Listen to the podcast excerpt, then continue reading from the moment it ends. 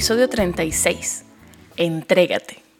En este episodio nos conectamos con Hamburg para conversar con el doctor Gustavo Álvarez, un internista venezolano que nos contó sobre su proceso migratorio, asimilación cultural en Alemania y el curso que le ha dado a su carrera, ayudando a una población de pacientes que está desatendida. Hablamos desde su punto de vista sobre las experiencias que tuvo en paralelo con la doctora Contreras, quien fuera nuestra invitada del episodio número 10, los pasos que recorrió para obtener su título de especialista y sobre su pasión y compasión por la medicina de adicciones. Es un episodio cándido y refrescante en el cual nos muestra el lado humano de la medicina.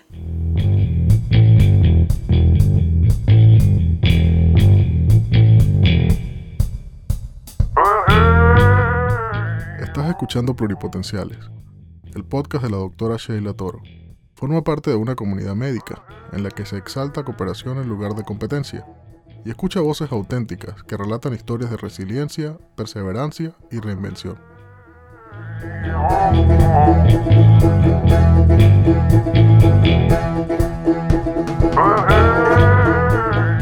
Bienvenido a Pluripotenciales. Gracias, gracias. Gracias por invitarme. No, vale, como no te voy a invitar con todas las flores que te echó Endrina en el episodio 10? Bueno, esto era para sacar un violín ahí. Yo estaba también con la lágrima en la fosita, escuchando el podcast de el podcast, el podcast, de Endrina. No, no te, ¿cómo es la lágrima batiente de Candy Candy? Tal cual, chamo, tal cual. Estaba, yo estaba como que, bueno, pues esta muchacha a mí me va, me, la voy a tener que ir a visitar llevar una tortica por las padre las gracias, no sé. Habrá que ver, Martín habla español. Martín es el esposo de Andrina. Eh, Martín machuca, machuca, o sea, él entiende. o sea, pero lo, suficiente como para ponerse celoso o... No, no, no, para nada. Ah, ok. No, no, no, no, y aparte que él me conoce también, él sabe, nosotros nos conocemos, somos buenos, buenos amigos. Él también estaba llorando. Sí, me imagino. me imagino que él también andaba con la lagrimita. bueno, por si acaso yo creo que vale la pena poner todo un poquito en contexto. Tú eres el Gustavo de que habló Endrina en el episodio 10, su apoyo emocional, su mejor amigo, su best friend forever, su otra mitad. No, vale, te, te puso muy en alto y yo entiendo definitivamente el concepto porque yo hasta cierto punto siento que a mí como que yo necesito un Gustavo que me entienda. Y llore conmigo a, a, las 5 de la tarde cuando salgamos de nuestro club, perdón, de nuestra clase de alemán. Terrible, chamo, terrible, terrible. Es que era, era difícil, o sea, de verdad salíamos, claro, tú te paras en automático, vas a tu curso, cinco horas, seis horas diarias de puro alemán de lunes a viernes, no tienes idea de, de, lo que de, por qué estás ahí, te lo preguntas cada vez que te sientes, de por qué estoy aquí hablando esta cosa que está arameo aquí que no entiendo y ves para el lado tuyo y ves a Andrina con la misma cara que tú y dices, bueno, no, no estoy solo, ¿sabes? bueno, pero están en sintonía. Sí, sí, claro, claro. Y cuando sales de ahí, de ese curso, sales como que, ¿qué acaba de pasarnos? O sea, que esto fue una violación mental. Glucosa, el cerebro depletado. Esa palabra existe, depletado. sí, creo que sí. Eh, bueno, no sé, no sé. Mira, ¿y por qué Alemania? ¿Por qué? O sea, ¿por qué? Porque Yandrina me contó su versión, pero tú, ¿por qué Alemania? Digo, porque fue una aventura, no, no sabían alemán. Me imagino que ya sabían que era difícil. Es una cultura bien distinta a, la latina que somos nosotros, al, sabor caribeño. O sea, es otra cosa. Y ustedes son orientales, ustedes tienen más sabor caribeño que yo. Yo, yo que soy gocha. Entonces... Bueno mi, bueno, mi familia es merideña y tienen sabor. ¿Qué pasa, vale? ¿Qué oh, lo siento, lo siento. Ajá, ¿qué pasa? No, no, no, no estoy diciendo nada este mala de lo de... bueno. Eh, bueno, no, Alemania fue... Lo que pasa es que yo, yo, en realidad nunca me no, no tenía planeado irme, nunca. O sea, yo iba a graduarme, iba a hacer mi posgrado de alguna cosa y me iba a quedar en Venezuela, iba a quedarme aquí, allá y hacer todo lo que, lo que normalmente uno hacía, pues este, vivir en su país. Y bueno, con todo lo que pasó, nosotros, eh, bueno, Endrina quería irse a España primero, em, pero justamente hubo esta reducción de los cupos, de los, del, del MIR, que ya para los extracomunitarios era que si 4% de 8 a 4. En Estados Unidos, por la parte migratoria, a mí no me terminaba de convencer mucho. a nadie. Em, Yo tengo cinco años aquí y a mí tampoco me termina de convencer. bueno, imagínate. Pero bueno. Exacto, o sea, ese era mi miedo como que, chamo, o sea, es duro, no es que, no es que aquí ha sido, wow, sí, bueno, entra, agarra tus papeles, pero oye, las, las, yo, yo sé, o sea, yo he escuchado muchas cosas de, de la parte migratoria de Estados Unidos y, y oye, no, no, no me terminaba de convencer, en realidad no estaban como muy, no sabía para dónde agarrar. Yo en 2013 me voy de vacaciones a, a, Europa, me vengo a Europa, visito a un amigo en España, me encuentro con un colega que estaba haciendo un posgrado de neurociencia o algo así en Barcelona y me dice, mira, yo de aquí me voy a mudar a Alemania porque conseguí un, un puesto allá de anestesiólogo y tal. Ya, ok, qué chévere, ¿cómo funciona eso y tal? Me dice, bueno, yo estoy nuevo, yo tampoco sé mucho, pero a él, él tuvo la suerte de que ese jefe le pagó, le pagó su curso de alemán y lo, contrató. O sea, él, él empezó a trabajar de una vez eh, y empezó eh, con el curso de alemán. Entonces. Mientras trabajaba, cosa que no nos pasó a nosotros, Andrina y a mí. Eh, pero eh, en realidad, en cuanto a plata, en cuanto a dinero, la inversión iba a ser mucho menor que irme a Estados Unidos o a España, porque no tenía, o sea, en, en, en, en, formación lo que tenía era que pagar el curso de alemán, más nada. O sea, la, la base era hablar el idioma. Eso fue lo que me dijo Estepana también. Tú aprendes alemán bien y ya, el mundo logras el resto, ¿no? Exacto, entre comillas, ¿no? Eh, y, y, tiene razón, es verdad, y es lo que, lo, lo, lo, lo, que yo siempre digo, si aprendes bien alemán, no tienes que hablar con un acento perfecto, tú hablas con tu acento tu cosa, pero tienes que saberte, hacerte entender y entender a los demás, ¿no? Y, y esa fue la clave. Entonces, bueno, me dediqué a eso. Pero antes de eso, eh, exacto, no, no nos había cuadrado bien la, la, la cosa. Bueno, Endrina después iba a ir a Estados Unidos, yo no me fui, eh, no sé, al final ella hablé con ella y le dije, mira, en cuanto a plata y tal, ¿será que lo vemos mejor? Vamos a atrevernos para acá. Hablé con este pana, eh, cambiaron las leyes aquí en Alemania en 2012 para los reconocimientos de extranjeros, de repente fue un poquito más fácil. En teoría era un poco más fácil porque tenías dos maneras de hacerlo, o, por, o presentando un examen de conocimiento general, o metiendo papeles y que ellos reconocieran a ver si era equivalente o no, uh -huh. que esa fue la que yo hice, Andrina presentó el examen, eh, pero, pero sí, en, en, comillas era, entre comillas era más fácil siempre y cuando supieses el idioma, que necesitabas un B2 mínimo. Y bueno, nada, eso fue lo que hicimos, nos, nos, nos, nos, nos vinimos así de una, una cosa como que, ajá, este, mira, nos puedes recibir en tu casa, chamo, sí, y así nos fuimos. Un salto de fe. Y así cuadramos y sí, sí, o sea, fue como que es, es todo o es nada y lo que yo había logrado reunir en Venezuela lo utilicé para, para, para pagar las cosas y, y así, chamo, ya, yo me fui y dije, bueno, si me devuelvo, por lo menos aprendí a decir tres cositas en otro idioma este y si me quedo bueno buenísimo no pero no sabíamos qué era lo que nos esperaba de verdad que uf, fue fue eso sí fue fue fue pura fe fue puro como que ajá o sea te, tiene que tiene que ser porque sí y punto no tengo otra porque es que de verdad no teníamos otra opción no, y es rudo y, y claro, suena difícil, pero yo creo que a fin de cuentas, para ponerme filosófica, a fin de cuentas, en realidad eso, eso es, uno nunca tiene certeza, Gustavo. O sea, yo... De nada, claro. Te, te lo digo por mi experiencia, o sea, yo, sí. más de lo que averigüé, yo soy, yo soy burda de... o pesimista. pesimista es uh -huh. la palabra. Ahora, ahora ser pesimista sí, sí, es malo. Igual. Pero sí, o sea, es como que tú tienes que... asumes que, que que no todo va a salir perfecto, entonces tratas de prepararte de la mejor manera posible. Hablé con un millón Correcto. de personas, me dijeron un montón de cosas, averigüé por Kaplan, averigüé por la visa, averigüé en aquel entonces se podía venir con Cadivi, eh, qué iba a hacer, a dónde iba a llegar, cuáles eran mis opciones, y sin embargo, mira, tú llegas y es como que, sabes que la cosa no era como tú pensabas, no importa sí. con cuánta gente haya hablado, siempre se te quedan cosas por fuera y vas aprendiendo en la marcha. Y las circunstancias es que, cambian, es que la, así que... Eso, exactamente. La, o sea, la, la, experiencia de cada uno siempre, es que a pesar de que Andina y yo vivimos todos estos juntos, por ejemplo, su experiencia es muy distinta a la mía. Llegó un punto en que la experiencia de los dos se convirtió en algo completamente distinto porque, porque eso, no estás preparado, o sea, en realidad no sabes lo que, lo que te viene. Y de hecho, todo lo que nos había hablado este pana que nos recibió eh, eh, tampoco, o sea, todo lo que él nos contó que teníamos que hacer para que nos integrásemos más fácil y hacer esto, nada nos sirvió, más bien nos hizo la vida el triple de complicada. ¿Me explico? Mm, no, pero yo creo que ahora vas a tener porque... que decirme cuáles son esas cosas, porque igual son datos. Sí.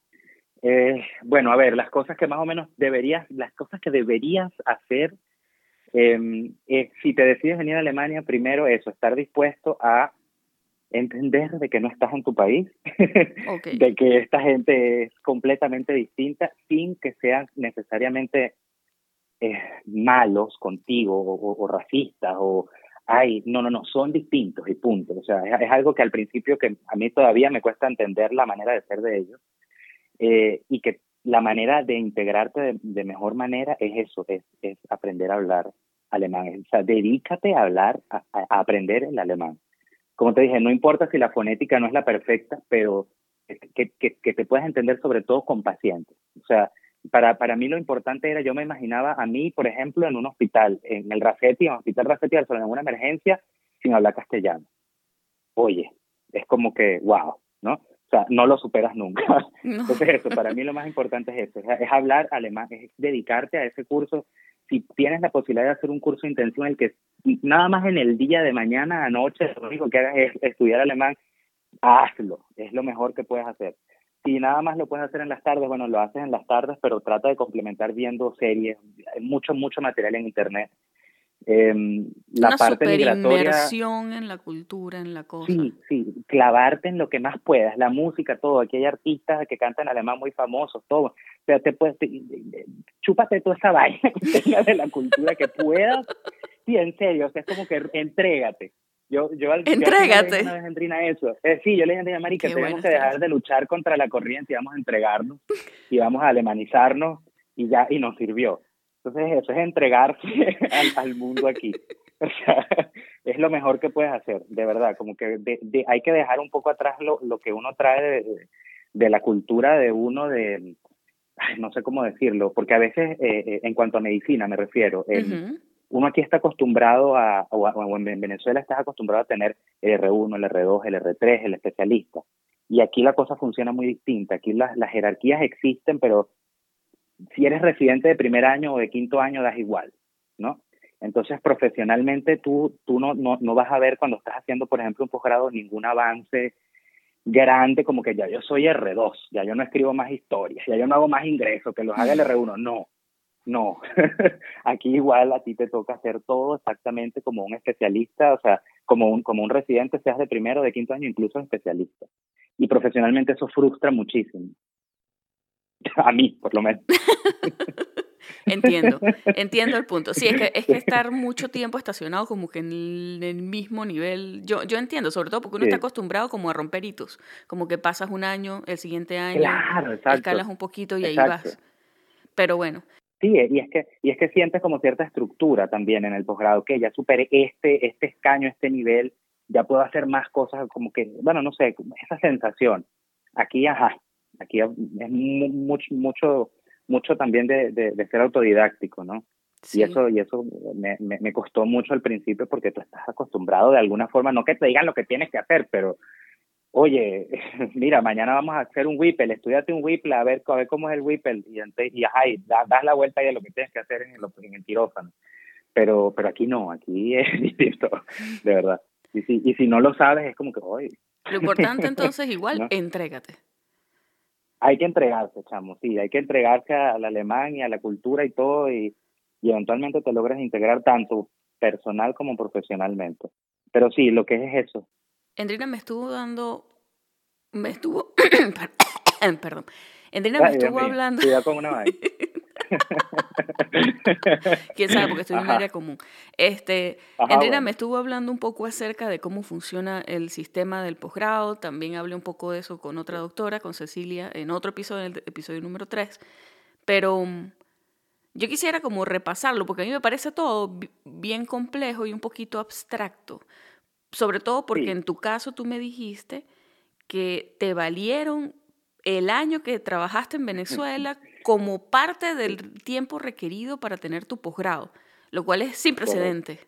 Sí, eso yo, yo no me lo esperaba, la verdad. Yo pensaba que me iban a decir, no vale, devuélvete para tu, para tu cosa y, o sea, relájate. Pero lo que pasa es que, eh, claro, aquí, cuando en el procedimiento de reconocerte tu título de médico, de médico general, o sea, de médico graduado de la universidad, tú tienes que o como, como dije, o, presentar, puedes presentar un examen directamente de conocimientos o buscar la manera de hacer una reválida con papeles. ¿no? Con tus papeles de la, de la universidad, con tus pensum, todo. Yo me traje de Venezuela absolutamente todo lo posible que me podía traer. Eh, de hecho, hasta fuimos al, al, decanato y nosotros mismos hicimos un documento y después lo leyó el decano. Bueno, sí, está bien, yo se lo firmo. O sea, eh, con, con, la, con cada carga horaria de cada materia, con cada cosa, muy lo más específico posible. Todo eso lo tradujimos, todo eso nos lo trajimos y con eso y todos esos papeles yo los metí eh, a la Cámara de Médicos, que es el organismo, cada, cada estado aquí tiene un, colegio de médicos, una Cámara de Médicos, que es la que pues hace la parte de homologaciones, ¿no? eh, y la finalidad es que tú tengas tu aprobación como médico en Alemania. Ellos lo bueno de eso es que te dan dos opciones, o, o si no te dan la aprobación, te dan un permiso de trabajo que es por dos años, en el que tienes chance de trabajar, ganar sueldo, hacer posgrado bueno, hasta el 2016 contaba para el posgrado, ya no, pero tenías chance de hacer el posgrado, de ganar sueldo y de aprender el alemán y prepararte para la prueba de la aprobación. Eso te lo, e, eso te lo dan siempre. O sea, siempre que llegas como médico extranjero y presentas los requisitos mínimos que ellos ponen en la lista, que es el título traducido y ta, ta, ta, eh, y presentas y tienes el nivel de alemán, eh, te dan un permiso de trabajo. Y allí puedes trabajar. y allí tú decides, para meter papeles en caso de que te rechacen algo. Exacto, en caso de que tenga, mira, la aprobación por ahora no, porque tu, tu, tu formación no es equivalente a la de acá o lo que sea, igual tienes dos años para trabajar, para aprender el alemán, para mejorarlo, para lo que sea, ¿no? eh, o, y, y, para preparar la parte del, del examen este de reconocimiento, de conocimientos. Y este, entonces yo lo que hice fue, mira, sabes que yo estudié mucho, yo de verdad lo siento mucho, pero yo no voy a presentar ningún examen y como si yo fuera un gafo. Yo a mí yo voy a meter mis papeles. Y a mí mi vaina me la reconocen porque sí. Y bueno, yo me puse, yo todavía no sé cómo yo me puse a pelear con esa gente. Eh, me encanta la actitud. Ojalá yo pudiera hacer algo como eso. Hubiese sido buenísimo. Que es que yo ahorita me acuerdo de eso y yo digo, no puede ser como yo me atreví, un chamo que ni que con términos legales, una vaina loquísima, bueno, yo me puse a pelear con ellos, yo les mandé mis papeles, me dijeron, no, lo que pasa es que te faltan estas, estas y estas materias, tienes como déficit en 12 materias. Y yo le dije, ay, bueno, eso fueron cartas de que eso fue un año y medio. Esos dos años de permiso de trabajo a mí me los dieron. Y eso, de, de esos dos años de permiso de trabajo, año y medio, fueron cartas para acá y para allá con la Cámara de Médicos. Entonces yo les mandaba el pensum traducido con todo y les decía, mira, y se lo resaltaba, aquí está que sí vi oftalmología, chico. ¿Cómo vas a decir que no vi oftalmología? Aquí están las horas, aquí están los créditos, aquí está el ta, ta, ta, y ellos, ellos lo comparaban con un pensum de la Universidad de Hamburgo y de ahí ellos se guiaban. Entonces les decía, mira, aquí están las horas, aquí está todo, y eso fue materia por materia, te podrás imaginar. Mm. Y lo otro bueno de aquí es que a ti te reconocen la experiencia de trabajo que tú hayas podido tener en tu país.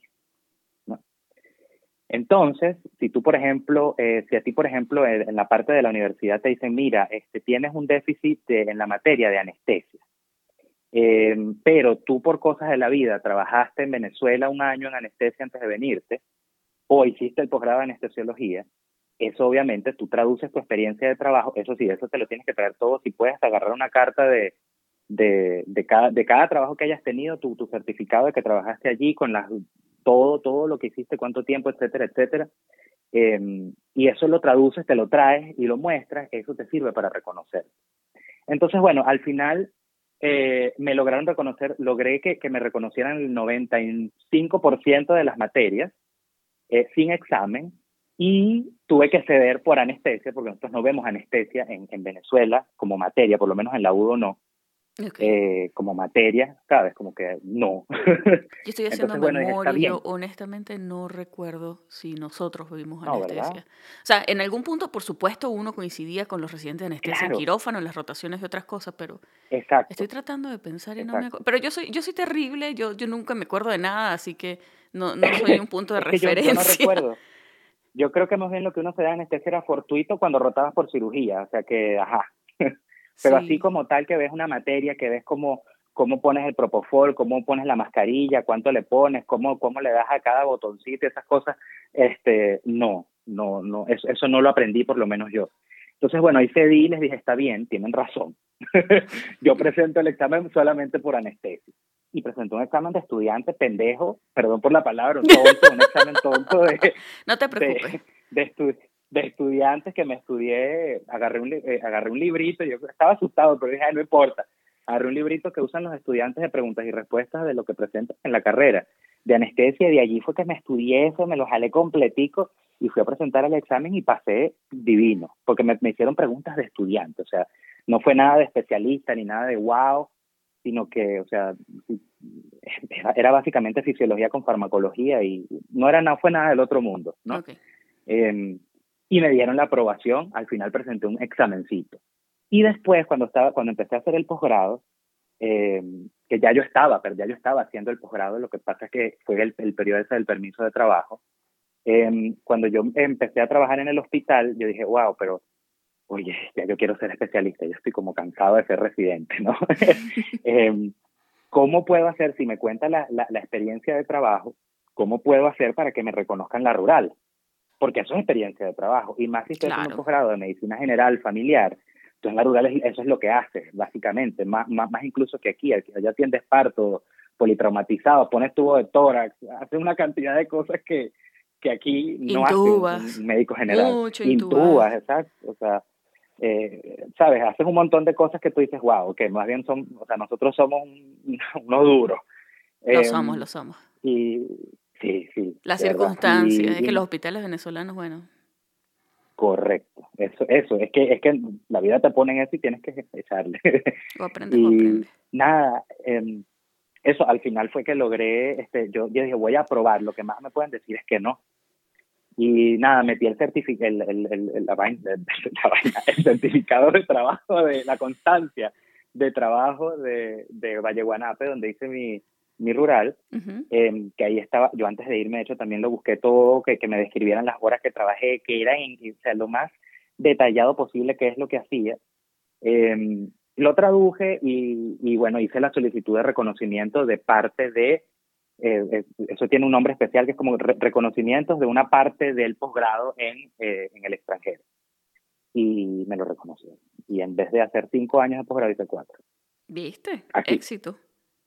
O sea, que la ruralita, la, la rural cuenta, la rural cuenta y el, si alguien se viene para acá, no está mal que lo, que lo utilicen como último recurso este, para cuando ya estés dentro del posgrado, si te quieres ahorrar algo de tiempo, este, claro, depende de lo que vayas a hacer. Si yo me imagino si como Andrina estás haciendo patología, te van a reír de tu papel, pero incluso en cirugía o medicina interna o pediatría, ginecología, eso te sirve de mucho. Claro. Y así fue que lo hice. Y estábamos hablando un poquito antes de comenzar a grabar acerca de la diferencia entre lo que es hacer el posgrado en medicina general como tal y en medicina interna. Entonces, yo quisiera que tú nos contaras un poco acerca de eso. Bueno, para hacer medicina general, aquí el, médico general se convierte en el médico de familia, de cabecera, ¿no? Eh, también tiene muchas otras salidas profesionales, pero eh, para ser médico general pues, tienes dos opciones. O puedes hacer tres años de... Eh, ah, no, perdón, siempre tienes que hacer medicina interna, correcto. Para ser médico general tienes que hacer tres años de medicina interna en el hospital eh, y dos años en una praxis. De esos tres años de medicina interna en un hospital, puedes utilizar año y medio para rotar por otras especialidades. Si quieres rotar por cirugía, si quieres rotar por ginecología, por pediatría, por por ortopedia, por lo que tú quieras, puedes, puedes, puedes utilizar año y medio de esos tres años que, que, tienes que hacer en un hospital. Pero mínimo tienes que hacer un año y medio en medicina interna, ¿no? El internista va a hacer siempre cinco años en un hospital. Punto. Y la diferencia es que el internista no, no, no hace, eh, ya, ya aquí, por ejemplo, no, no puede ser solamente internista general. O sea, yo soy internista y ya no, aquí tienes que hacer a juro una subespecialidad.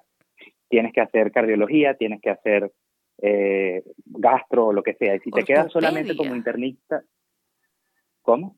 Me no, quedé no, pensando en el eh, no, me quedé pensando en el ah. ortopedia que me dijiste, porque de hecho tú ah, rotaste en el servicio de ortopedia. Yo claro, yo roté, claro, claro, yo hice ortopedia.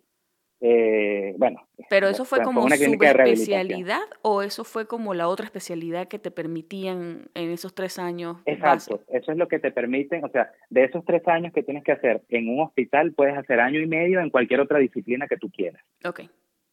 Pero esa no es la em, subespecialidad. Pero no es la subespecialidad, no, eso es parte del posgrado. Ok. ¿No?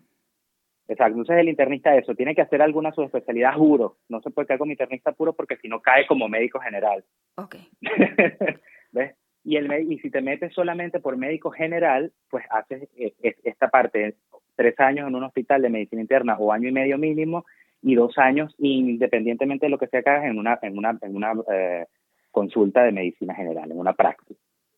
Eh, sí, en la consulta externa, pues una, un consultorio. Exacto. Okay. Y aquí las consultas funcionan por cada médico, tiene su propia praxis, tiene su propia consulta y cada, cada, cada, cada, cada una funciona, bueno, es tu empresita. Y tú eres el médico de esa consulta, es de verdad que ahí te vuelves, lamentablemente te vuelves una especie, una especie de administrador y te dejas de hacer muchas cosas de medicina para hacer cosas administrativas. Pero sí, esa es básicamente la diferencia. Tú cuando haces medicina general tienes el chance de rotar por muchos lugares. Yo hice año y medio, dos años en medicina interna, después me fui eh, hice tres meses en, en, una clínica de rehabilitación y ortopedia eh, y, y, e hice dos años, dos años y medio en una praxis de, de medicina general. Y el, el otro año, bueno, de rural. Este, así fue que lo hice. Éxito. Mira, y algo bien curioso de lo que habíamos hablado, porque nosotros estuvimos, bueno, se supone que íbamos a grabar este episodio hace que como un año ya. pero, pero bueno, las cosas pasan. Y tú estabas por comenzar un trabajo en una cárcel, que yo te dije, mira, ¿sabes qué? Correcto. Vamos a echarle una aguantada porque tú me tienes que contar cómo estuvo eso. ¿Cómo fue? Bueno. bueno, la cárcel fue, eso fue, básicamente busqué ese puesto porque estaba un poco cansado del sistema. Aquí, como, como, como te había comentado, creo que aquella vez el sistema de hospitalario, la, por la parte de del dinero. Em, y hay algo que no, que, que, eso es algo que no te dice nadie eh, cuando trabajas aquí, es que tú al mismo tiempo, a pesar de que eres un residente, por ejemplo, y estás trabajando en un hospital, te vuelves especie de administrador de ese hospital o o de tus pacientes. ¿A qué te refieres? Claro, que, que, el paciente no se quede mucho tiempo, que no reciba estudios que no tiene que recibir, que se le haga lo mínimo necesario, pero correctamente, no sé qué más habla, si no hay camas, tienes que encargarte de buscar camas, trasladarlo, tata, o sea, una cantidad de cosas que tú dices, ya va, pero paso más tiempo buscándole cama al paciente que atendiéndolo, ¿no? Eh, e igual es, en, en, las, en las consultas externas, exactamente igual, tienes que estar pendiente porque así te dan por cada trimestre, te dan una especie de presupuesto que no puedes sobrepasar porque si no te toca pagar a ti y pierdes. Oh. Y yo ya estaba cansado de eso. Sí, o sea, ya era como que, oye, eh, de verdad que es difícil porque pierdo, siento que pierdo energía de, de la medicina en, en, eh, en, cosas que no, ¿no? Y bueno, nada, eh, en la cárcel, tú tienes la, el trabajar en una cárcel aquí es bastante difícil, es duro, casi no le gusta a nadie, porque la paga no es buena, que de hecho por eso me fui. este, la, la, paga no es buena, eh, eh, obviamente es un público bastante difícil, eh, pero tienes la ventaja, por lo menos así lo vi yo en aquel momento, de que estás fuera del sistema general de seguros de, de Alemania y trabajas como sin presupuesto. O sea, tú puedes mandar a hacer los estudios que te den la gana, ¿no?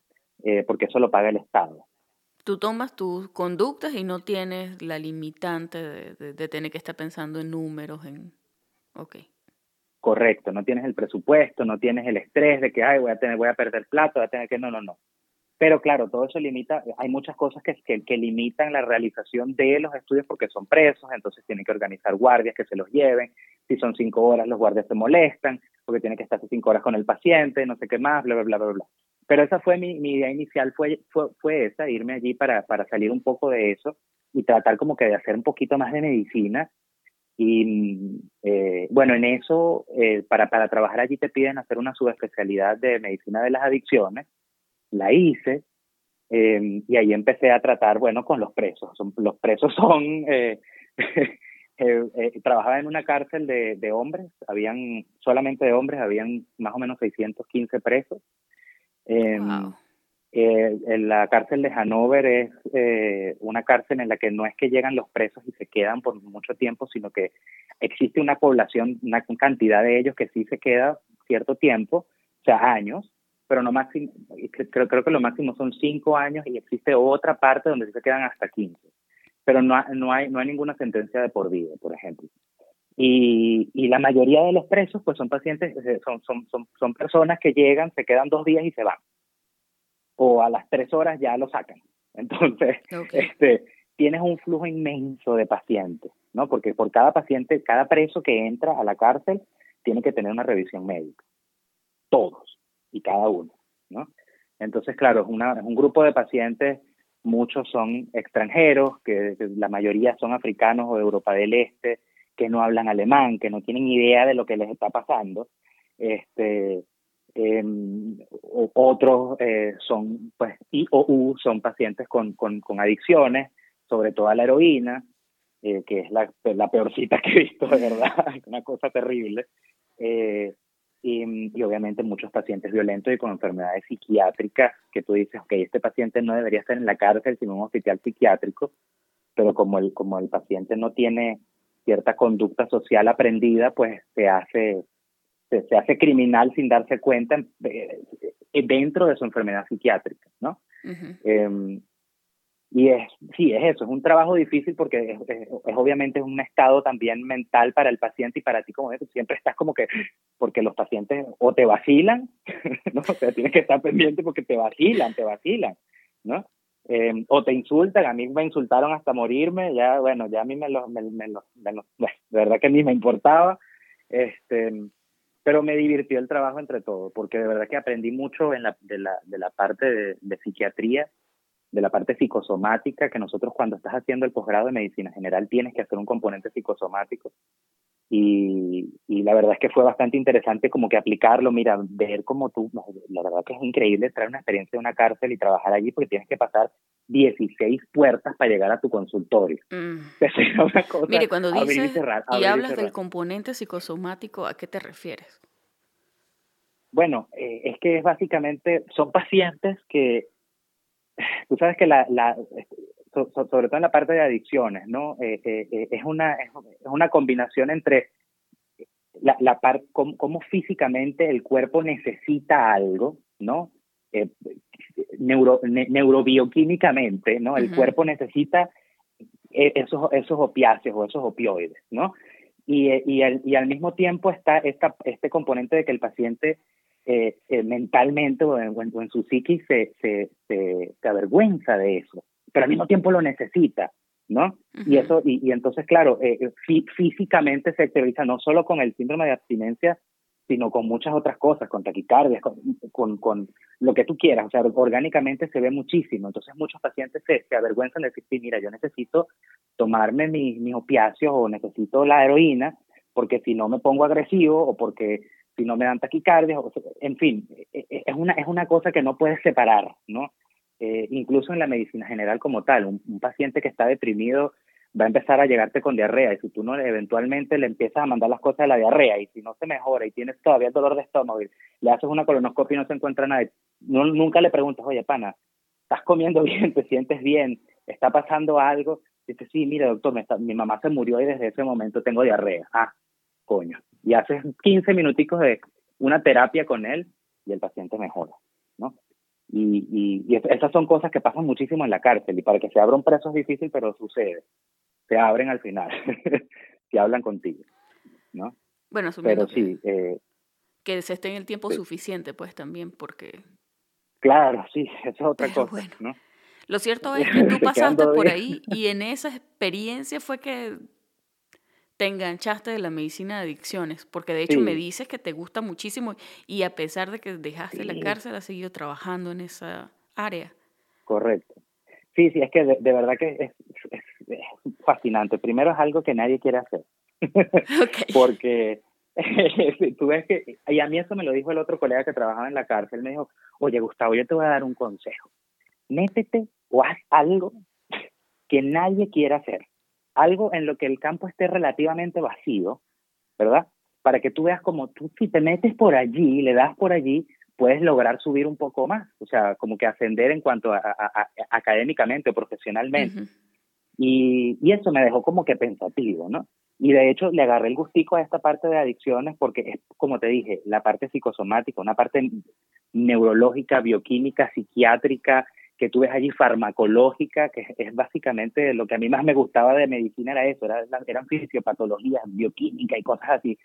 Este, y, y lo ves exteriorizado eh, eh, en un paciente y, de verdad que es fascinante. Dices, wow, la medicina sí es bella, de verdad. Y le das un poquito de, polamidona, que es uno de los medicamentos con los que sustituyen aquí la parte de, de, opiáceos, y tú ves como a los cinco minutos el paciente es otra persona.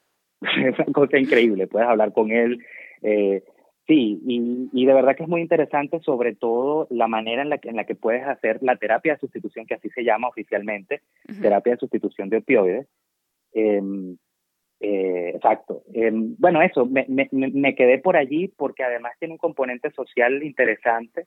Son pacientes que, bueno, muchas veces viven en la calle, este, que no, no, no tienen un apartamento, no tienen una casa, les, tienen unos estados de salud terribles, hepatitis, HIV, cualquier cantidad de cosas sin tratarse. Eh, y bueno, sentía, y por eso me quedé por allí, porque de verdad que sentía que como que estaba ayudando un poquito más a la gente más allá de la, de la abuelita con hipertensión, ¿no? o sea, sentía que estaba como que haciendo mi labor como médica y social allí y es una población medio desatendida, por lo que tú dices. O sea, los pacientes son difíciles, la gente prefiere no irse por ahí. A todos nos ha echado una jalada de pelos ah, un paciente psiquiátrico. Sí, sí, sí, claro. Algunos no lo superamos. Yo, a mí todavía me da miedo darle la espalda a la gente que no conozco. es que, es que no, es que no es, no es fácil. Y ponerte a pelear aquí por si le quieres dar la droga o no al paciente es una cosa es, duro, ¿no? En la cárcel era más duro que aquí, porque aquí ya están afuera y como que también, bueno, mentalmente tú tienes otra especie de manera de ver la vida cuando no estás encarcelado. ¿Verdad? Que estar en una cárcel me imagino que debe ser una situación ya de por sí, te lo merezcas o no, como ser humano difícil, ¿no? Em, y aquí afuera sí, sí, a veces son un poquito más sociables y tal, pero, pero se, se, alteran. Aquí ¿Son los mismos pacientes? Eh, Muchos, muchos, eh, sí, muchos ya habían estado en la cárcel, por ejemplo, o acaban de salir de la cárcel y te llegan, mira, ya me sacaron. Doctor, ¿te acuerdas de Pero mí? sí, son muchos. No, no, es, que ellos no me conocen porque yo me mudé a Hamburgo. Entonces, en Hannover, si hubiese sido en Hannover, sí. ¿Te imaginas? Estoy en serio, no creo que ni siquiera es posible. Pues sí, bueno, sí, claro. Ah, igual, es posible. De ser posible es posible, pero... Sí, pues que aparte yo soy muy pana con ellos. Mira, cuando yo me fui a la cárcel ellos no querían que me fuera. Me dicen, doctor, nosotros firmamos una, una carta para que usted se quede, que usted es demasiado chévere y va. Y yo, bueno, pero es que, chamo, la forma en la que tú hablas se nota compasión, que es algo que no todo el mundo siente por la población de presidiarios. es difícil. Yo recuerdo mucho... Yo no sé si a ti te pasó, bueno, es que yo mi rural la hice, fue más como un internado en el hospital del Vigía, en la emergencia. Y yo recuerdo que llegaban los guardias con los presos, o a veces llegan, ¿sabes? Policías con presos, con unas cosas que, cuyo, o sea, uno decía, cuye, pero, pero mi hijo, o sea, ¿por qué lo dejaron avanzar tanto? Traiga a esta persona. Pero es que es difícil, porque como es gente que, lo que tú dices, o sea, merezca o no merezca el trato, o sea, sea culpable, sea inocente, no, uno no, en realidad uno no, ese no es el problema del médico, uno no tiene nada que ver con eso. Y, es aparte que uno nunca sabe. Sí, también, pero digo, es difícil, es difícil superar el estigma, el, el mismo estigma que uno tiene que, que, sin darse cuenta, tú tienes la idea de que, bueno, estos son malandros y es muy común que pase eso. Es muy común y muy triste que los médicos traten, bueno, todo el personal de salud trate bien mal a los malandros en las emergencias y los suturan sin anestesia, le hacen reducción de fracturas sin, sin relajantes y sin anestesia. Y uno ve que aquella gente, bueno, es, es complicado. Eh, eh, Igual ese tema en particular, sí, no es que me imagino, lo que pasa es que hay como un resentimiento de la sociedad hacia quien tú ves que es el culpable de las cosas malas que pasan. Entonces, es, es, duro no ser, si tú tienes el chance de, de alguna manera de, de, de juzgarlos, de, de, ser vengador, es duro no tener ese papel, es muy difícil. Y la otra es que a veces los malandros no son fáciles, es lo que tú dices. Entonces no todo el mundo quiere porque cuye, te da miedito, te da cositas. Es, que son muy ambivalentes. Esa es la cosa con ellos, o por lo menos con los drogadictos. No, bueno, la adicción eso es un tema, eso es otra cosa. Pero bueno, yo, yo hablo de mis malandros porque yo era la que suturaba a los malandros en la emergencia. Pero tuve suerte, nunca, nunca pasé ningún tipo de, de susto, porque si tú les muestras un poquito de simpatía, por lo general a quien sea. O sea, cualquier paciente, por lo general, ellos son, son simpáticos de vuelta contigo, pero... Sí, sí, sí. Pero, o sea, obvio que tienes que... Pero sí, tienes que estar pendiente. Que, o sea, y eso a mí me ayudó mucho, en esto, sobre todo en esta, en esta parte de las adicciones, esa parte del, del ser venezolano y estar alerta a que no te jodan, mm, porque no tiene otra forma de decirlo. Tienes que estar pendiente que no te vayan a joder. que es lo que le decía uno a la mamá de uno. Cuidado que te joden, coño.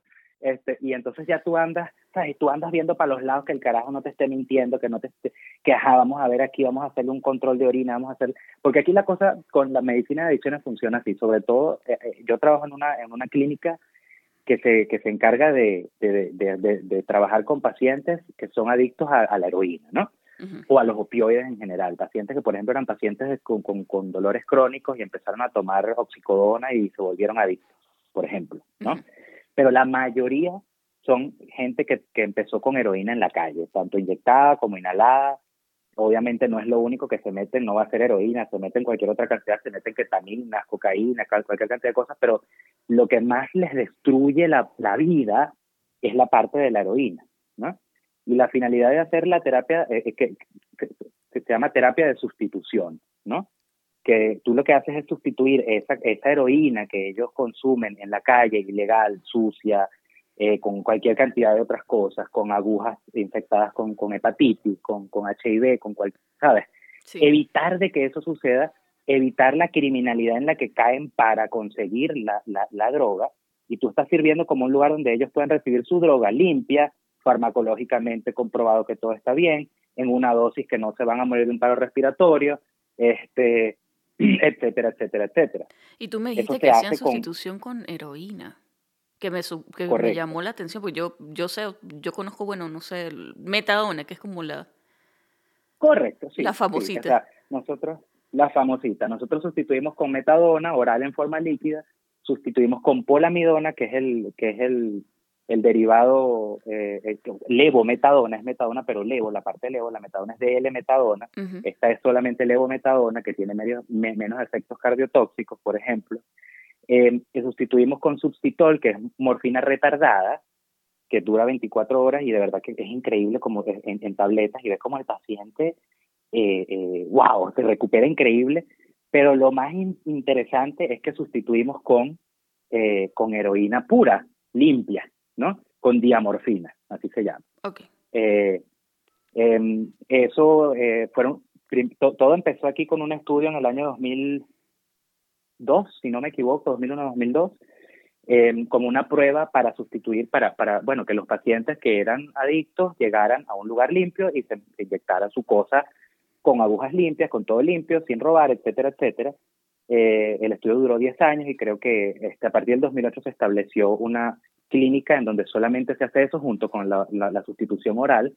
Claro, eso tiene ciertos requisitos. Tú como paciente tienes que ser mayor de 23 años, tienes que haber tenido incluso ya tratamientos psiquiátricos este, en, en, en, en hospitales para poder entrar al programa. O sea, no es tampoco tan fácil, pero Claro, no es para eh, todo nada más son, claro, claro, nada más son 11, son 11 clínicas en toda Alemania que hacen eso, hasta hace dos años eran 8, ahora son 11, y nosotros somos una de ellos, y nada más lo hacen, además de, de, de aquí en Alemania, solamente lo escuchan, sé que en Canadá lo hacían, sé que en, en Suiza sí se la comieron con esta parte de, de, de medicinas de las adicciones, de verdad que son unos genios, eh, y en UK, y creo que en Estados Unidos también hay ciertos, pero creo que no lo hacen del todo como, como algo, por, porque esto es algo que te paga tu seguro, ¿no?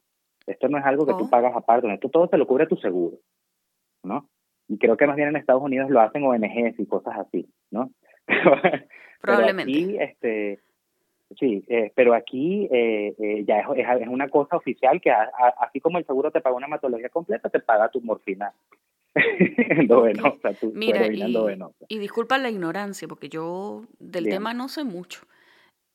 Es que es una cosa Eh. súper que nadie casi que, casi nadie sabe, sí, sí. Eh, eh, uno sabe que existe, pero en realidad no sabes los detalles. Este, porque ya me hablaste, o sea, me dices que la finalidad es brindarle seguridad al paciente. No, sabes, sabes lo que se está Correcto. inyectando, no, no está en riesgo él, lo alejas de la Correcto. criminalidad, pero también poco a poco baja la dosis y hacen rehabilitación, o esto es más como una cosa de sostén. Sí, eh, bueno, el, el, la finalidad de todo esto es la abstinencia, ¿no? Ok. Pero hablando de manera realista es imposible. O sea, bueno, no es que es imposible, no voy a ser tan pesimista, pero es difícil y eso le causa mucha presión al paciente como tal, decirle, mira, tú estás empezando después de 20 años de haber consumido el veneno venosa, tú tienes que empezar a tomarte tu cosa aquí con nosotros y vas a ser abstinente eventualmente. Ahí le entra una crisis al paciente, ¿no? O sea, que esto ya va, pero yo no Vamos un paso a la vez. Exacto. Entonces ya eso, eso de hecho aquí en los últimos dos, tres años, por lo que he leído, ha cambiado y son un poco más flexibles en, mira, lo que queremos es que tú tengas una estructura en tu día, por lo menos en, los pacientes que, que, se inyectan heroína limpia con nosotros, eh, eh, tienen que ir tres veces al día, ¿no? o, por lo menos dos o una dependiendo de, de la dosis que necesites, van una, dos o tres veces al día. Y eso hacen para pacientes, por ejemplo, están saliendo de la cárcel o pacientes que, que viven solos, que lo que hacían era solamente consumir, les, les da cierta estructura en el día. Incluso a los que están sustituidos oralmente van una vez al día a recibir su, su sustituto, ¿no? Y si te portas bien, te damos prescriptions, te, te, te damos tu receta, tu récipe para que te lleves tu, tu, tu, heroína, bueno, tu heroína no, pues. tu metadona a la casa. Exacto, ¿no? Pero la idea es eso, la idea es que tú, es que el paciente logre eh, eh, tener una estructura en su día, de que el paciente trabaje, de que logre conseguir. La mayoría de estos pacientes son pacientes que trabajan, todos tienen que trabajar. Este, eh, eso, que, que se eviten enfermedades, que, que pero lograr la abstinencia, la verdad es que mira, de todos los pacientes que he visto, no he visto el primero que sea abstinente. Sí pueden llegar a reducir la dosis eventualmente, ¿no? Eh, ellos mismos, incluso el mismo paciente muchas veces te dice, oye, mira, quiero, quiero 10 miligramos menos, quiero 5 miligramos menos, o quiero así, quiero acá. Eh, y, y, lo puedes lograr de que el paciente reciba una dosis mínima que si en vez de empezó con 9 mililitros y ahora lleva un mililitro, por ejemplo, o sea, 10 miligramos de metadona en vez de 90. eh, eso, eso es un logro, ¿no? Es, eso ya para mí es wow, ¿no? O que, o que nada más que el paciente solamente se tome su sustituto, es decir, su, su, su, su opioide que nosotros le damos y que no consuma benzodiazepina o marihuana, aunque bueno, con, nosotros con la marihuana nos hacemos los locos. Bueno. Este, o cocaína, sí, porque es que yo, yo, yo, se me voy a poner a pelear con ellos por eso, ay, ya, fúmate tu mierda. Pero este, lo que sí es cocaína, ketamina, este, sabes, cosas sí, benzodiazepina. Bien pesadas, eh, bien adictivas. Correcto. Sí, lo sí. que tú dijiste, que les destruye la vida, porque yo, por, por, todo esto que me estás diciendo, yo lo que saco es que es un programa que está hecho como diseñado para que el paciente tome de nuevo el control de su vida y que la adicción correcto, no, correcto. no sea lo único que hace, porque yo creo que esa sí, es la parte es más la heavy. O sea, todo el mundo y la parte habla de, de salud también. Sí, todo el mundo habla de, de, bueno, la adicción, eres un criminal, el desastre, pero es que cuya la vida de la persona se destruye. Y lo que dice, o sea, por lo claro. general no es que son criminales, sino también hay mucha gente que cae en la criminalidad al verse que, cuya, te quedaste sin trabajo por tu problema de adicción, tu familia ya no te apoya por el problema de adicción. ¿Qué Correcto. vas a hacer para poder seguir manteniendo tu, tu, sosteniendo eso, tu adicción? Claro, Entonces, terminas en la cárcel, ajá, sales otra vez, no tienes no tienes con qué vivir, tienes deudas, aquí sales de la cárcel con deudas y tal, y o sea, eh, no es tampoco tan fácil, ¿no? Sí. O sea, que de verdad les cuesta y nosotros nos convertimos como en, lo, en ese eslabón de la cadena que por lo menos lo, lo puedes, puedes romper ese círculo vicioso allí y das la oportunidad de, ¿no? Y de hecho la cárcel también rehabilita un poco en ese aspecto. Yo creo que la cárcel es la única rehabilitación de verdad, verdad que, que a veces hay aquí para pacientes eh, adictos a los opioides, opioides opiáceos. Este, eh, es, aquí, es allí porque allí tú lo sustituyes también y, y de verdad ves un cambio en 15 días como el paciente, wow, o sea, verga, me parece una persona que tú puedes ver en la calle y sentarte a hablar, tomarte un café. Y o sea, no tienen mucha opción, digo, no es como que puedan ir a algún otro claro. lado, están ahí inmersos en el tratamiento. Exacto. Mira, y, exacto, exacto. y cambiando, pero no cambiando el tema, a ti te agarró la pandemia en medio del trabajo de la cárcel y bueno, todos sabemos que, que, que la población carcelaria es particularmente susceptible. ¿Cómo, cómo sí, te fue sí, en ese sí. sentido? ¿Cómo fue esa experiencia? Bueno, eh, como, como te había comentado, hay muchos pacientes que, que llegan, precisamente Hannover es muy movida, esa cárcel era muy movida, y llegaban pacientes de cualquier parte de Europa, del mundo, ¿no? Que tú tenías que ver, al principio, bueno, con el COVID ellos no le, la verdad es que no, no, le prestaron mucha atención, yo sí estaba ya asustadito, empecé a usar mi tapaboca antes que empezaran a decir que había que usarlo, este, tomaba mi distancia, hacía mis cosas, eh, y después se volvió un desastre. eh, en todos lados. Nadie sabía, Sí, porque es que nadie sabía cómo actuar, nadie sabía qué hacer, nadie sabía cómo se contagia, cómo no se contagia, si estornuda un poquito ya te asusta, el paciente hay que aislarlo, esto y lo otro, y tuvo contacto con no sé cuántas personas y para su casa y tal, bueno, lo que pasó en todos lados, ¿no? Este, em, después vino una especie de recomendación de parte del Ministerio de Justicia, no del Ministerio de Salud, y ahí te das cuenta dónde está el fallo, eh, de que todos los pacientes, todos los presos que entrasen, los reos que entrasen nuevos, eh, tenían que ser testeados, había que hacerle un test de, de, de, COVID, ¿no?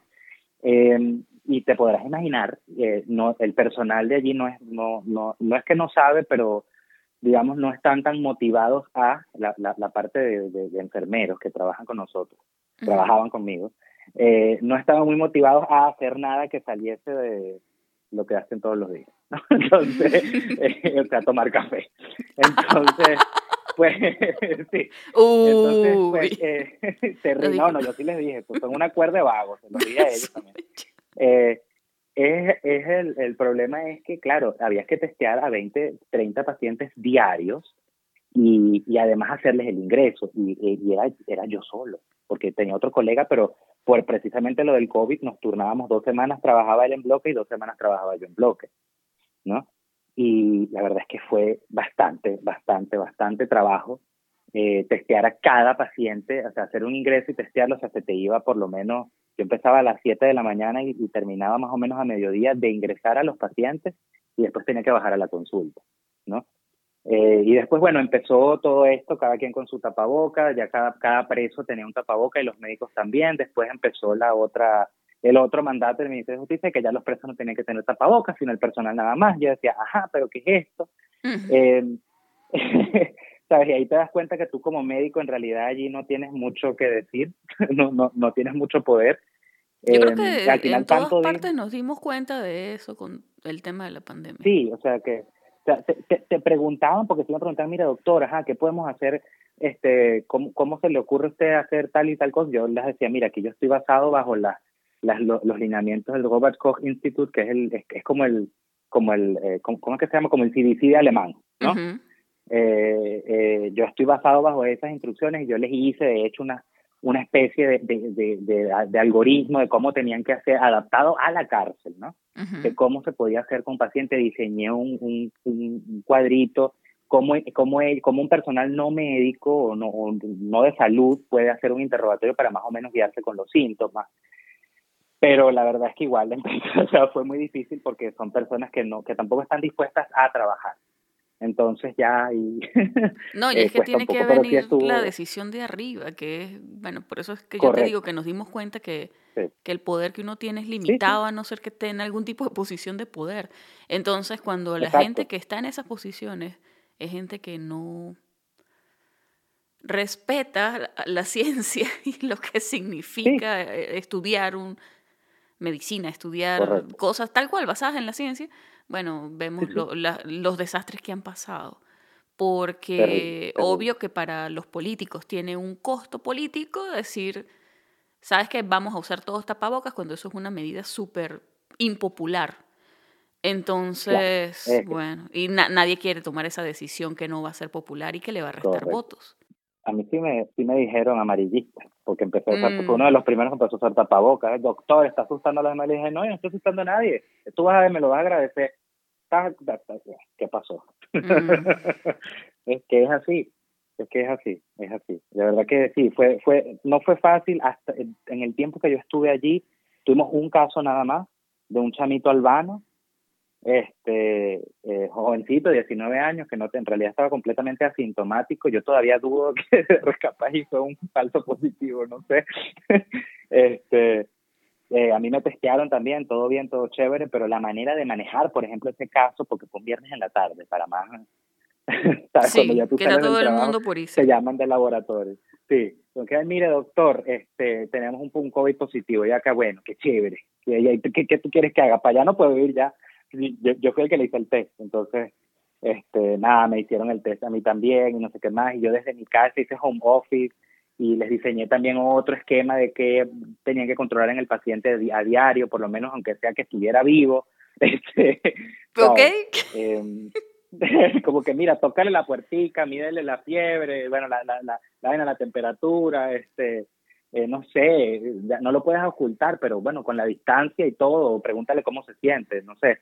Em, en fin, un desastre. De verdad que fue un desastre. Allí en la cárcel fue, fue, fue terrible porque además, como te dije, hacíamos esos test, mi, otro colega hacía los test como les daba la gana, él, si podía meterle el, el, por el oído en vez de por la jeta, él lo hacía.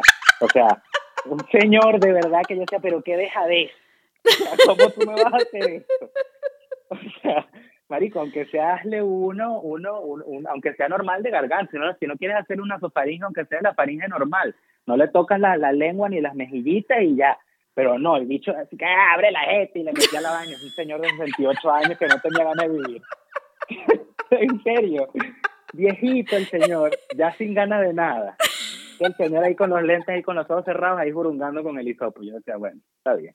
Obviamente no le salió ni un positivo, ¿no? Bueno, hay que ver el lado positivo de la broma. Sí, sí, eso ya hubiese sido. Nada más un caso. Esa puede ser la razón por la cual solamente tuvieron un caso. No, pero si de hecho hubiese sido, si de hecho hubiese sido muy mal manejado, hubiese, hubiese pasado lo que, bueno, ha pasado en muchas otras cárceles en donde las condiciones. Sí, sí. En Italia creo que la cosa de verdad que se puso fea. Uno, hubo una una, ¿cómo, cómo se llama? Una redada, no. Bueno, eh, que los reos se volvieron locos ahí, querían oh, irse, eh, eh, una revuelta allí, una, una, un motín, un, motín. que no, motín. Este, aquí se controlaron, estuvieron medio, medio al principio cuando empezaron a cerrar la parte de, de las visitas, eso de verdad que les pegó mucho, lo que lo puedo entender, ¿no? Sobre todo porque el tráfico de drogas bajó. Oh. el tráfico de drogas ilegales que entraban a la cárcel era una cosa increíble. Aunque tú no lo creas, en una cárcel alemana se ven drogas como no tienes idea, venden lo que les da la gana, se meten lo que les da la gana allí.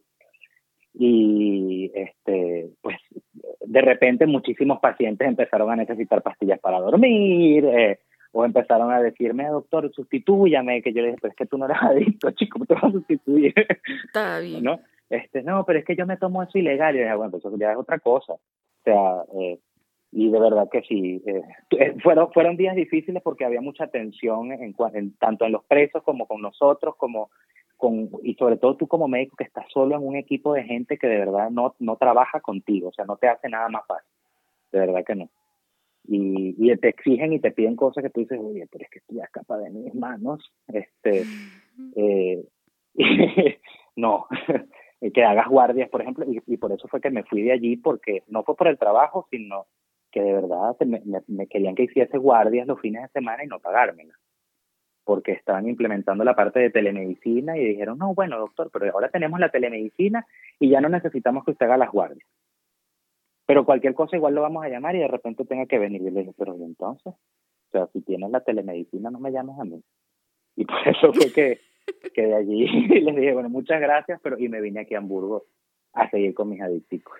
En conclusión, te gustó mucho el trabajo, pero no las condiciones laborales. Correcto, correcto. Y es, y es, que por eso que es que ningún médico quiere trabajar allí.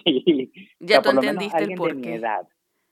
Sí, sí, o sea, alguien de mi edad, alguien de entre sus 30 a 50 años o, o 20 y pico, a 50 años que esté con ganas de producir plata eh, y, de, y de mejorar también un poco profesional, académicamente, no sé, oye, no sé, uno tiene esa, ese espíritu, esa cosa de búsqueda y, y ves que allí en esa, es un trabajo en el que no te aprecian ni siquiera porque eres médico eh, em, y, y, te pagan como que, ajá, como que si, o sea, de, de, verdad los guardias ganaban más que yo.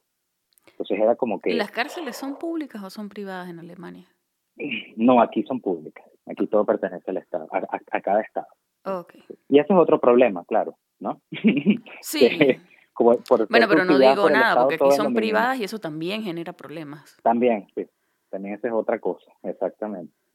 Pero sí, bueno, igual yo creo que independientemente va, va a ser algo que siempre va a estar menos financiado, peor financiado que, que, que cualquier otro no sé, recinto del Estado, incluso los hospitales, bueno, a veces uno se pregunta si son cárceles o son hospitales. pero sí. Pues sí, ya me di cuenta que sí, definitivamente eres pesimista. Sí, Podemos hacer un club. pero realista, chamo, claro, pero, pero uno se, pero oye, tú lo que estás es preparado para cualquier resultado. Si sale bien, oye, qué sorpresa, ya no mala, bueno, me lo esperaba, ya. Siempre tienes la razón, es un win-win. claro, claro. Mira, Gustavo. mejor. y ya para cerrar, yo quería pedirte que le des un consejo a esos muchachos que vienen detrás, porque aunque tú no lo creas, hay mucha gente que me ha escrito preguntándome por Alemania, porque es que suena como una alternativa súper atractiva para la gente que está sin hacer posgrado, porque entiendo que revalidar posgrado es durísimo, que está comenzando buscando alternativas, pero sí, entiendo que Alemania es súper atractivo, así que, ¿qué consejo le darías tú a esos muchachos que están buscando la forma de irse para allá? Bueno, lo primero, la verdad, o sea, lo que hay es que estar consciente, como creo que dije al principio, de que no va a ser tu país. O sea, tienes que estar abierto a, a que no vas a estar en tu medio y que de verdad eso, eso, eso pega muchísimo al principio. Pero los alemanes son así sin que te odien, así, así de fácil. O sea, no hay un odio, no hay nada en tu contra, ellos son así. Eh, lo otro es... Em, ya va, pero son así, ¿a qué te refieres? Son así, eh, a veces tienden, tienden a ser un poco secos al principio, ¿no? Sobre todo cuando, o sea, no, cuando no hablas alemán, eh, me refiero. Cuando estás entrando, llegando y no hablas el idioma, a veces te ven feo, te reviran los ojos, o te tratan un poco distinto porque no hablas el idioma, ¿no? Y, y, incluso cuando les hablas en inglés, no es como en, como en, como en, Francia, que te, te, te, mentan tu madre, pero no les gusta, ¿no? O sea, eh, sí, sí, lo normal. En Francia es algo normal. Exacto. en Francia sí. En Francia sí te insultan hasta bueno, pues. Pero, exacto. O sea, es como que entender, mira, esta gente no es que no es que tienen nada en contra de mí. Por lo menos esa fue mi percepción al principio. No creo que también le pasó igual. De que nos sentimos al principio como que no pertenecemos y no vamos a pertenecer nunca. Y es algo que cambia con el tiempo, ¿no? Eh, lo otro es eso, es estar preparado a que te digan muchas veces que no, pero la ventaja de aquí es que todo siempre lo que hiciste en Venezuela, sea tu estudio, sea la rural, sea que hiciste dos años de posgrado y lo dejaste, lo que sea, siempre te va a contar aquí. Por eso es que mi consejo es también siempre que se traigan lo que puedan, de lo que sea, de lo que sea que haya, si sea una jornada de coproparasitología, este, todo lo que sea que tengan, se lo traigan en certificado, se lo traigan este, eh, traducido, se lo traigan apostillado, se traigan todo eso, todo lo que puedan traerse de la universidad, índice académico, pensum, materias raspadas, materias eh, pasadas, lo que, lo que puedan, lo que puedan. El año, la, hojita del artículo 8, traducirla también y eh, eso, dedicarse a aprender alemán. Creo que esa es la, la como que la cosa más importante de, de eso, es el alemán es, dedicarte a, a, dominarlo como tú te imaginas que a ti te gustaría que te atendiera un médico en tu país. O sea, que tú puedas entenderte con, con el paciente así. No es algo que va a pasar de una vez. ¿Cuánto tiempo toma en, en general un estimado que tú me puedas dar?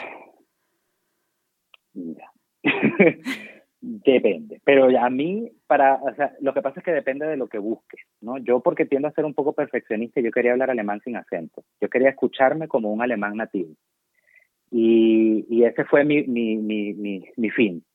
Eh, si quieres lograr el B2, por lo menos para, para, para meter el permiso de trabajo, que que eso, eso es lo que yo también aconsejo mucho, empieza por lo más básico. Tu alemán, tu B2 y tu permiso de trabajo y de ahí le vas dando poco a poco, no te estreses con todo al principio, porque la verdad que es muy abrumador. Entonces, lo basiquito, sácate tu, tu B2 y saca tu permiso de trabajo y decídete qué es lo que vas a hacer.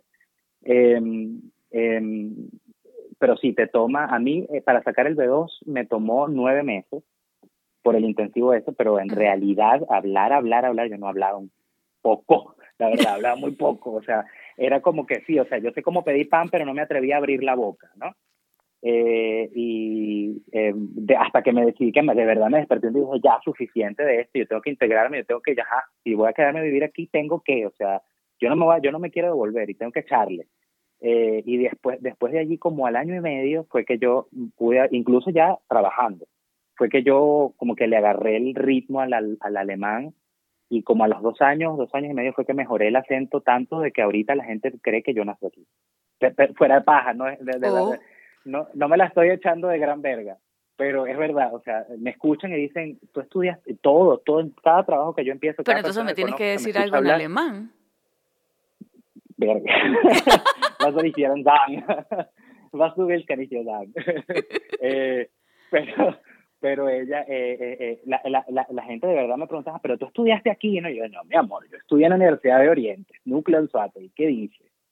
Eh, pero eso, el fin no es ese en realidad, o sea, el fin no es que, no es que hables alemán perfecto sin acento y sin wow, pero tú puedes tener tu acento y tu cosa caribeña, divino, más bien eso te hace distinto, ¿no? Y, y, y los pacientes se acuerdan más de ti si hablas distinto.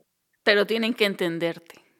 Tienen que entenderse, ambos dos inclusive, porque aquí el alemán médico es una cosa que es muy parecido al, de nosotros, al castellano, al latín, ¿no? A la base latina que uno tiene, pero también cada enfermedad en alemán tiene sus propios nombres o, ciertos órganos.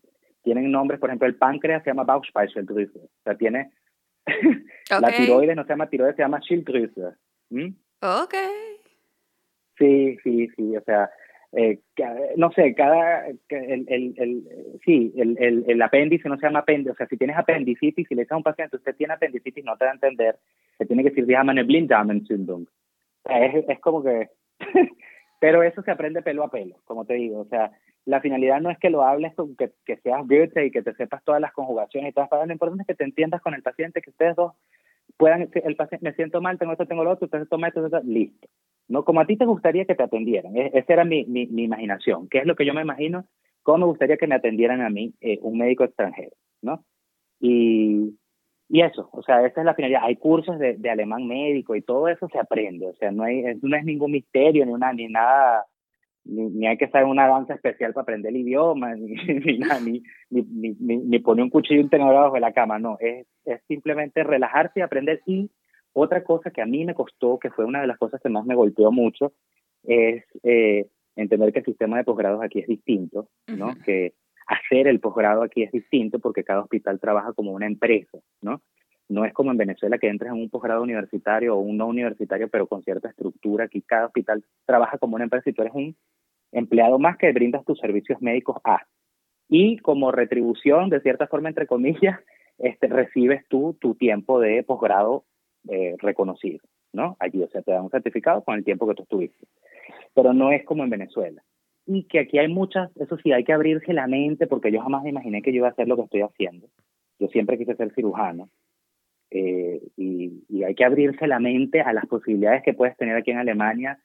Mira, si tú eres, no sé, anestesiólogo y de repente te sale un chance de ser médico general, que puedes ganar buen dinero y estás también relajado y tampoco te molesta, mira, te puedes poner a hacer una subespecialidad de medicina del dolor y sigues haciendo entre todo y todo anestesia, ¿no? O sea, hay muchas salidas distintas a las que uno cree o al, o al mindset con el que uno viene de Venezuela, ¿no? Y, y hay que pensarlo todo, o sea, hay, hay como que ver el todas las posibilidades que puedes hacer. Si tú estás obviamente diciendo, oye, yo soy cardiólogo y yo quiero ser cardiólogo, es posible, siempre lo puedes lograr, pero no te cierres a otras cosas, sobre todo si vienes sin posgrado, de verdad que tienes la posibilidad de hacer mucho. Yo recomiendo muchísimo hacer un posgrado en medicina general, porque de verdad que tu, me, tu medicina general de Venezuela te sirve para hacer ese posgrado que tú hagas esa vaina paseando, de verdad. No te va a llegar nada que tú no sepas manejar. Y te, claro, porque es que te puedes dedicar, si tú tienes más, más afinidad por cosas quirúrgicas, tú de hecho como médico general puedes hacer una parte que solamente sean, bueno, operaciones pequeñas, pero puedes sacar uñas, lunares, puedes esclerosar hemorroides, puedes hacer proctoscopias, o sea, existe... Sí, procedimientos menores que igual... Sí, que bueno, que si te gusta tu cosita, pues te dedicas a eso, ¿no? Este, eh, un posgrado aquí muy interesante es el de dermatología, que aquí solamente haces dermatología, son cinco años de pura dermatología, y aquí la dermatología la hacen eh, eh, eh quirúrgica, o sea, tienes todas las ramas de dermatología quirúrgica, dermatología estética, dermatología clínica, dermatología no sé qué cosa, o sea, que tú puedes, si eres dermatólogo, puedes operar, muy, muy chévere, puedes operar, si quieres solamente dedicarte a operar, solamente opera, y si quieres solamente dedicarte a mandar cremas, solamente mandas cremas, si quieres hacer una parte inmunológica, la puedes hacer, o sea, eh, es bien interesante, pero sí recomiendo el que se venga sin posgrado, que considere hacerlo la, la parte de mi general, sobre todo porque casi no hay médicos generales aquí.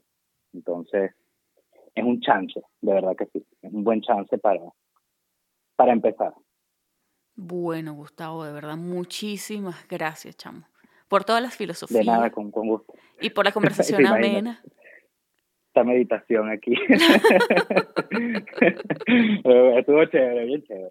Bueno, de verdad, chamo. Gracias por animarte a, grabar con nosotros y gracias por darle continuidad a la historia de... ¿Ves? Te dijimos, esta es una versión paralela a la versión de Andrina, que en algún momento se interconectaron porque ustedes comenzaron juntos, pero pero bueno, ya tú me dijiste de eventualmente cada quien agarró su camino.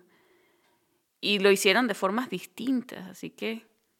Sí, sí, cada quien la vivió distinto, pero bueno, tú sabes. El fin es el mismo al final. y bueno, se logró. Vamos a ver. Bueno, Gustavo, un millón. Muchísimas gracias.